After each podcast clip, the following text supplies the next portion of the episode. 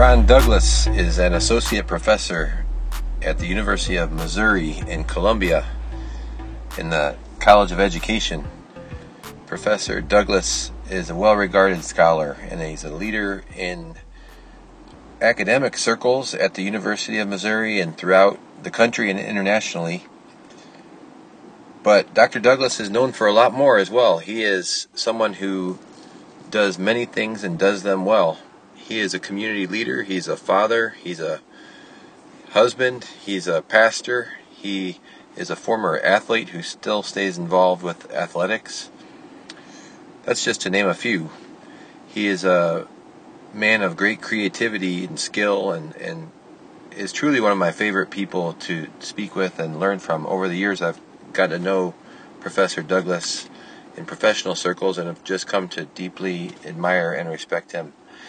As you'll hear in this Sport and the Growing Good podcast episode, Dr. Douglas is really adept at talking about the complexities of sport and, and how sport serves great purpose and meaning beyond just competition. He makes a great comparison to growing up in Bermuda where he was an athlete and, and he talks about the lessons he learned through sport, but also about some of the lessons he learned and the relationships he developed in other places. I thought one especially interesting story he told and some examples he provided related to the barber shop he went to as a child and all throughout growing up and the relationship he formed with his barber. In a lot of ways, the example he provided of his barber in Bermuda paralleled the relationship that a lot of young people have with their coaches. He talked about that relationship as one that went on for many years, a, a long lasting relationship, and someone who was consistent in his life. I thought that was a really wonderful example to hear from Ty. I'm going to provide one other highlight that I found from the interview. I thought there were so many, actually, two other highlights because there was so much in this that I drew from Dr. Douglas. Um, he talked about one of the biggest challenges that a lot of our coaches identify is that they become overwhelmed and overly stressed and uh, sometimes even burnt out from their life of coaching because it's such a demanding profession. And I asked him about that because he's a scholar who has done so many things and has so many roles and, and, and can be so busy. I asked him about kind of life balance issues, and he talked about the importance of staying authentic to who he is in every part of his life and of integrating his various roles um, rather than trying to balance them, and had just really great insights about that. And then the last thing I'll say that I found to be just a great highlight from Ty's comments were some of the final remarks he made in the interview where he talked about overcoming difficult times and when when feeling broken he he had a great phrase I won't use it now but he, he uses it in the interview about when when experiencing very difficult times how to, how to get through them and how he has gotten through them and he has a lot of wisdom to share for for our coaches. So I've given a longer introduction than normal, and I think that's partially because of what a rich interview this was and how much I've respected Ty over the years and drew from him in this interview. So thank you, Dr. Ty-Ron Douglas, for joining us on the Sport and the Growing Good podcast. Ty, I've so much enjoyed our our conversations over the years, and we we initially have met kind of in professional circles, you know, in in being professors and educational leadership. But you are a man who does much more than just that. And I know one aspect of your identity, which I still don't know a ton about, is your your background as a as a young athlete and and a young person who did much more than just academics. Were there adults in your young life who kind of impacted your initial journey and, and what was what were the kind of key junctures and the key people that helped you develop into this multifaceted successful person that you are now Sure. Well, first, thank you for having me on. It's always good to be able to spend time with you. Um, you know, I was born and raised in Bermuda. Uh, and so in Bermuda, you know, uh, we typically exchange uh, basketball and American football for soccer and cricket. uh, and so uh, I grew up as an avid soccer player, avid cricketer. And actually, I was I was pretty good. Um, I had some goals and visions to be the best cricketer in Bermuda. Um, and as a part of that, you know, we have something called Cup Match in Bermuda. It's actually a two-day holiday. Anyone who's looking for a great vacation spot uh, at the end of July or beginning of August, we have a two-day cricket match that we actually shut down the whole country for, and it's like our World Series. And uh, I had desires of playing that like any Bermudian boy. Um, as someone who grew up uh, observing uh, the, the Sabbath uh, from Friday night sunset to Saturday night sunset, that also meant that um, I couldn't partic- participate in the trials to be able to make the cup match team. And so, as a young visionary, my goal was to be so great in cricket that they would select me without even having to play uh, on Sabbath. That was my goal. Um, and I was on that path. Um, through elementary school, I was on that path. High school, though, I, I got an injury um, to my shoulder. But more than that, you know, I just think I experienced, Pete, uh, in sport what I think a lot of young people experience in academics. Like I hit this ceiling. I can't quite explain it. I was gifted. I literally was. And I was the kid who like I was in the mirror training and preparing. You know, I would have the ball on a string and I was like attentive to detail. And um and and I was good at it, but I just think there was some things that sort of hindered uh, a breakthrough in sport that um that I believe many people experience in school. Um, but I was also blessed to be able to have the opportunity to be ac- an, an, an academic uh, student who felt uh, supported in that regard for the most part. And so I felt like I had options. And so I had a, a village of people around me, people like my dad who raised me, who uh, poured into me. Uh, people, I had an uncle who was very supportive. I had coaches in my neighborhood. I had um, even my barber, right? So I mean, I write about community-based spaces like you, and I write about those spaces from a very authentic place. Uh, having a, someone who, who, my barber, who literally like flew to my PhD graduation. I mean, this this was this is more than a barber. This is a mentor. And so from these different people in my community, um, I've had the opportunity to learn from observation what it looks like to serve and to support those around you. You know, my barber was a person who, um, you know, if there was a person who was homeless. Uh, who came into the barber shop and guys would snicker and laugh. Be like, "Hey, no, that's that's not funny. That's you know, you don't know how he got there." And he would you know let someone even sleep in the shop if they had to. And so from him, I actually learned how to be a teacher. Um, now, with all due respect, Pete, my, my hairline is still hanging in. I'm, I'm hanging in there, right? But, you know, for those who, you know, may have experienced a little bit of the regression process, and I'm, I'm battling, I'm hanging in, I promise, but it's, it, it's, it's tough some days. Um, you know, yeah, I, I hear. If you're like me, you, you know, you save money and not having to go to the barber, but yeah. you use those social connections that you foster at a barbershop. Listen, listen, a barbershop, and especially a black barbershop, is more than just a haircut. It's a community, it's an educational space, right? And so, you know, I'm a former English teacher, high school, middle school English teacher, and I actually learned uh, about how to facilitate a, a, a literacy lesson, if you will, from my barber, who I learned later on in life at that time couldn't read or write very well. He didn't finish, I believe, high school. But this brother will facilitate literacy by buying the newspaper every single day and then you know engage in conversations whether it be political sport you know you know faith-based whatever. Uh, he was you know this sort of everyman right? And and so i realized that there's power in humility. I realized that there's power in community.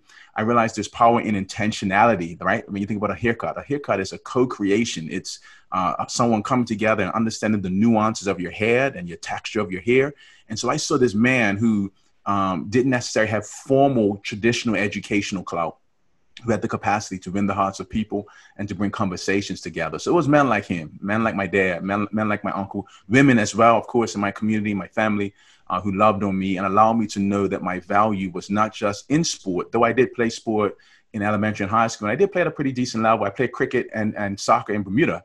Um, I'll just say this: my claim to fame, the best player on my team went to the MLS. So I did do well, right, um, in the local level. Um, but you know, I think I was actually pretty gifted in sport, but I, I, I hit some ceilings that now I seek to open up for others in sport and in academia because it does not feel good when you know you can be great, but you feel like you didn't get there. I've been asking so many people about their coaches, and your discussion of your barber is really interesting to me because so many coaches have said that their coaches they went to that relationship with a specific reason to be a part of a team and to play a game that they love. And you just said one goes to a barber. There's one purpose a lot of people would think is you would go there just you know to get a haircut. But you are describing a much deeper richer thing here.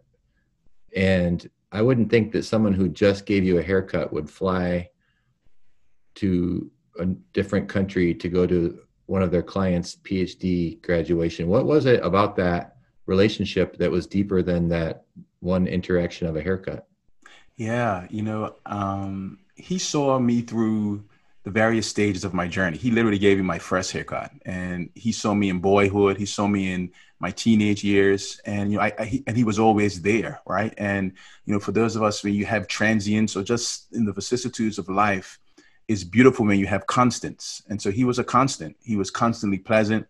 Um, and and you know, you know, we have these degrees and these you know uh, uh, uh you know academic positions and the like, but there are some people who can school us on joy.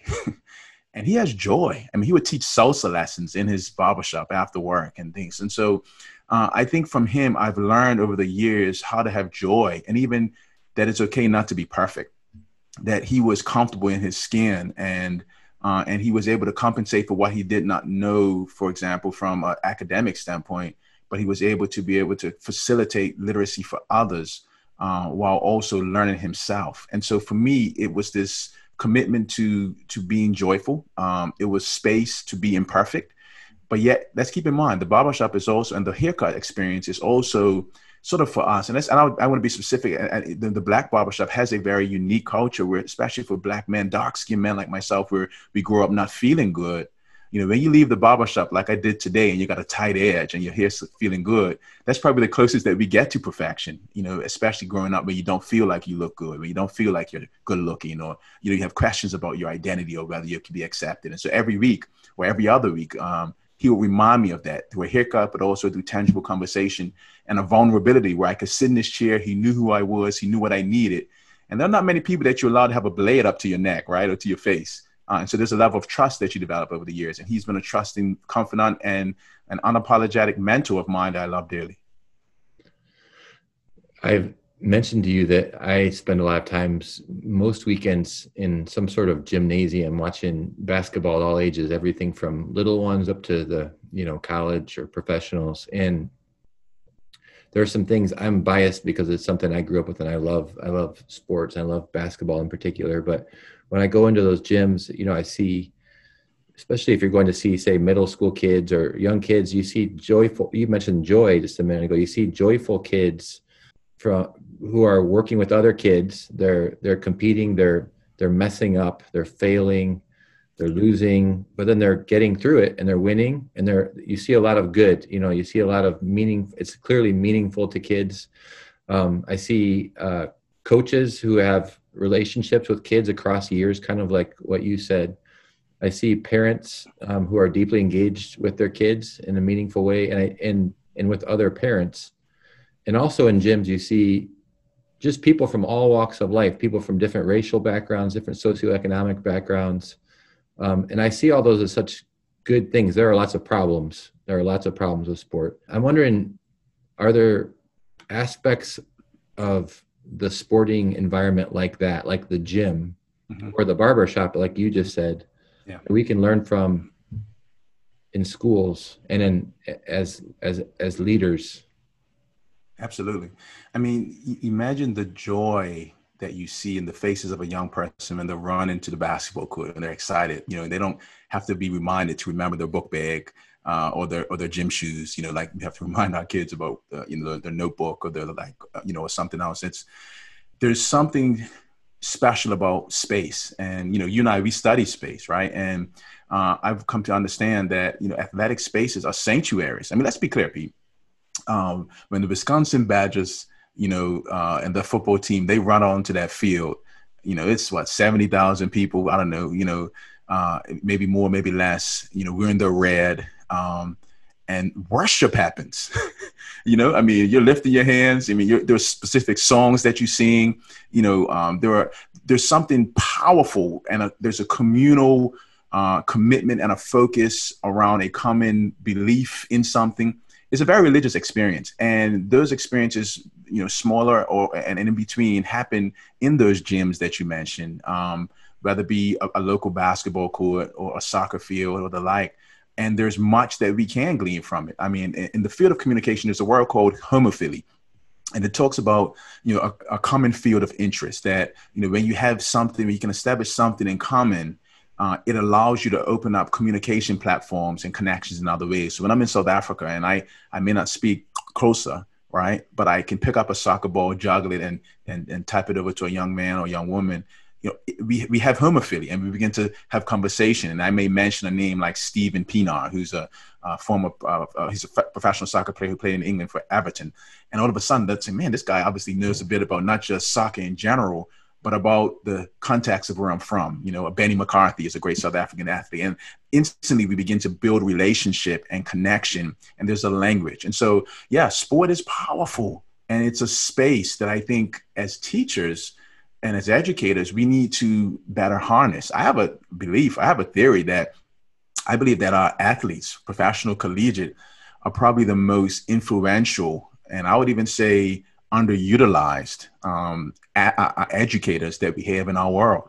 Uh, I, I, I mean, if if our athletes knew how much they impact our kids, and if teachers and administrators were willing to even relinquish some of the power to embrace more holistically um, the influence of not just athletes but other community-based leaders like barbers you know, uh, like faith-based leaders in our community. Like they are educators as well, and so I have a commitment to centering those important voices that bring balance to the educational experience because we need them. And I'll give you an example of, of, of, of what that looks like for me. You know, um, so I'm a, you know, a associate professor at the University of Missouri, but I'm also actively engaged in my community. And, you know, if you ask kids, you know, around, they, they see the, a t-shirt that we wear that's connected with a, uh, a church that we had the opportunity to start or you know there, there's there's something about border crossing i write about border crossing in my work and i talk about being a border crossing brother and uh, and i think there's something about moving from space to space where you can bring the the ethos of the wisconsin stadium you know to a neighborhood in milwaukee. Like that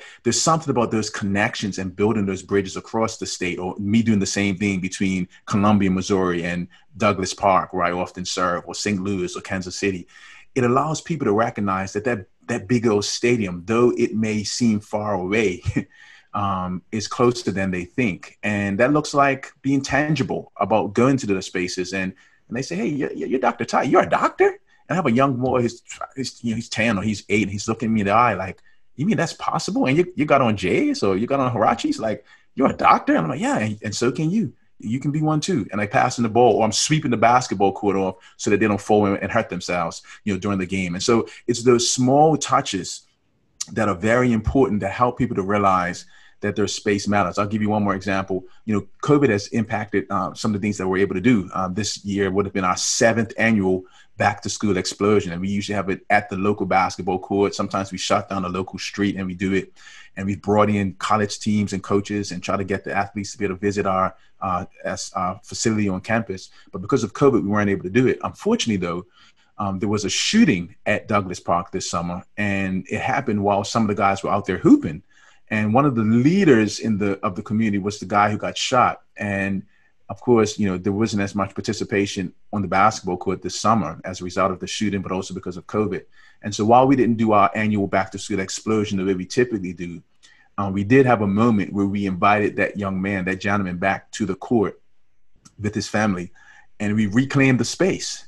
You know, with him there to literally, you know, bring him back into, you know, while he invite him if he was bad. He wanted he wanted to get back out there, and he had got shot in the leg. He was really, you know, he, he, you know, of course, he was excited, telling everybody on social media, "Come meet me out there. My leg may be hurt, but my J is still wet," you know. And but he met us out there, and it was a powerful moment when he when he went back to the spot where he was hit with a bullet, and we were able to just cover him. And I, am not afraid to say even pray over him and to say you know to thank God for his life, but to also acknowledge that that, that space is a sanctuary for our community, you know, and it's a historical space for our city as relates to the black community. And so it's those types of sensitivities that resonate with the heart of people. And, you know, I started off by telling you I'm from Bermuda and I think that's important because again, I, I don't just study space, but I understand the significance of it. You know, as someone who's from an island that's 21 square miles, I have a sensitivity to space, right?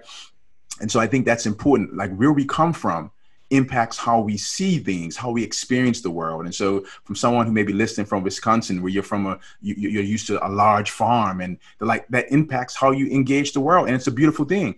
Uh, and for those of us who come from smaller spaces, we may see things a little bit differently from the spaces that we come to. But when we have homophily and we have things that bring us together, it allows us to leverage and utilize those spaces and to realize we have a lot more in common um, than we have that's different. I'm often amazed at the breadth of things you do with such passion and commitment. One of the challenges a lot of our coaches talk about is being overwhelmed and burned out hmm. in their work and in that you know you can be you can you can coach as many hours of the day as you want and feel like it's not enough and then often a lot of coaches can can leave feeling like they're jeopardizing other aspects of their life being a a parent or a sibling or a, a spouse or partner of some kind um, that's a big question I have to ask you, but it's how do you think about that, about embracing and living different aspects of your life with passion and purpose and quality? Yeah, yeah, that's great. That's a great question. You know, uh, I know some people talk about work-life balance. I, I, like to think of my life as more around using the language of in, uh, integration of of the various aspects of who I am. I'm, I'm never too far removed from any part of my identity. In fact, I'm I'm typically the same person um, maybe just with a slightly different sauce. Let me give you an example, a visual. So, you know, I make a pretty decent spaghetti, um, but it's grounded in like the meat, right, that you start with and you season it up. And I can, once I add the, the key ingredients to the sauce, I can use, you know, that same meat to be the, the foundation of spaghetti sauce. Um, or I can use it for if you want to put it on pizza. I can use it if you want it for tacos. I can use it, you know, if you want some type of stew. Like it's the same base and same seasonings, but now I just slightly tweak it depending on who I'm trying to serve, right? And I think many of us, you know, we're, sort of living bifurcated lives because we're not really fully present um, as we feel like there are aspects of us that we have to leave out. And so I, I, typically try to be authentically me everywhere that I am as a, a border crossing brother, right? I mean, that's not just a language, that's not just a book, that's like how I live my life. And I pull back on certain things depending on the audience. You know, as a man of faith, as a Christian, you know, I I I, I live authentically in that regard, but I don't go in every space and pray. Um, because I may not be able to, but but they should be able to feel that there's something different about this guy, right? And if they're interested or if they ask, then I would respectfully share. Um, I, am a, a, father, I'm a husband, obviously, you know, and uh, and and I try to incorporate my kids into everything that I do. You know, so if I'm speaking at a school, I spoke at a school at our capital on Monday. I had a videographer there, but my son was there taking pictures, and I'm, i want him to be my videographer in two years. You know, um, you know, as a businessman or as a as a pastor now, you know, I mean, these are all things that are still connected to the same base of uh, of being a bridge builder uh, and providing access uh, in the way that I had it, but also in ways that I wish that I had it for others. And so, you know, for coaches who are listening, for for, for folks who, you know, you're, you're functioning at a high level, I, I also think we need to be able to give ourselves grace to grow because sometimes we we we are doing great work, but we can feel like we're not, and and and we're almost trying to live up to something in our heads that we can never really reach. It's it's it's it's a standard that that is often created by some of the uh, insecurities of our experiences. I mean, some of the rejection that we've experienced. I mean, in our world, you know, people may see the, the rewards or the, the awards that we get, but you know, you get more no's than yeses, right? And so we celebrate the yeses, but those no's can have an impact on us over time. And so I think being able to have a strong family you know, I'm grateful for my my my my wife, uh, who you know is is is is is a rock for our family as well, and um, and and using that as the foundation for everything else. You know, we talk about in our family so amazing life today. That's like that's our motto. That's our, our our nonprofit, right? But it's also the foundation of our church, which is called Salt City Church. get it? Um, you know, I have a business, right? Um, that is, you know, called, you know, uh, uh so uh, uh, so amazing life trucking. It's all still connected, right? It's uh, it's it's it's that same base, and we have the same values um, that that cross all of that. And so I seek to never be too far from the center of who I am, and I calibrate what aspects of my identity I share or or, or lead with um, as I'm respectful to the space that I'm in. right? And so I think that's something that every leader can take. It's like, you know, who are you? Like authentically. And are you able to be fully you everywhere you go? Because we never really leave ourselves at the door. Like I tell the teachers that I work with on us, you never leave yourself at the door. But um, but I think we have to account for the implications of what it means to bring ourselves into a space. And sometimes we may just have to be able to calibrate that effectively so that we can be fully present and, and fully ourselves. That distinction between balance and integration, I think that is really very meaningful and useful way to think about this. Um, the balance, the balance perspective is one that almost kind of challenges you to cut up the day into hours and to quantify your time in some ways. But this discussion of being more authentic in in, diff- in different ways um, is more meaningful. Um, still very difficult, I'm sure, and and especially given the nature of a lot of the work you do and a lot of the work that a lot of our coaches do, which is there's a in the world of coaches there's a there's a wins and losses um, thing you know you have to win especially the older you get or not older but the the higher level of sport yeah. you get into um, but there's also just a lot of highly emotionally charged parts of coaching. You're in deep relationships where people get hurt, mm-hmm. um, people get broken. I guess my last question for you, Ty, is when you are broken and the stakes are kind of ramped up, and I'm sure you have been broken, or I don't know if that's the right word, but hurt, and you've you've we're living in a time right now where a lot of people are feeling deep hurt and confusion yeah. and where do you go as a as a leader here i know there's a probably a personal answer but um, so part of it is that but um, are there things that our coaches need to think about but when i am broken where broken where do i go yeah i have a, a former student of mine she i want to give her credit for so she she shared this or posted it but i want to share this with someone who needs to hear this that you know broken crayons still color I want to let that sink in. That broken crayon, still color. That there's something, uh, there's purpose and uh, and capacity even in our brokenness. You know, um, you know, there's a lot that comes um, that you know that that we've experienced in our lives as individuals, as as as as leaders, as coaches, um, that can uh, precipitate, you know, send, uh, a brokenness or the experiences that we've had. I think the question becomes: Where does one find their wholeness? right? If brokenness is a an issue, um, then the antithesis is wholeness. And so for me, you know, I think of my wholeness as coming from you know my faith and um, and my family. I think this COVID context is a a beautiful time where um, a lot of what we've used to um, shroud and uh, sort of uh, you know sort of take the edge off of our our, our, knowledge or, ex, or acknowledgement of our brokenness has been removed, and we've had to ask some pretty, I think, basic but existential questions around, you know, what what is it that we, who are we, and what is it that we're really doing? Do we really love what we're doing? Is are we doing it with the people that we really love? Many people have spent this COVID season in homes or contacts with people that they've realized they may not even know very well, right? And so this is a beautiful time to be able to embrace the reality that all of us have experienced brokenness or have aspects of us that are in in in need of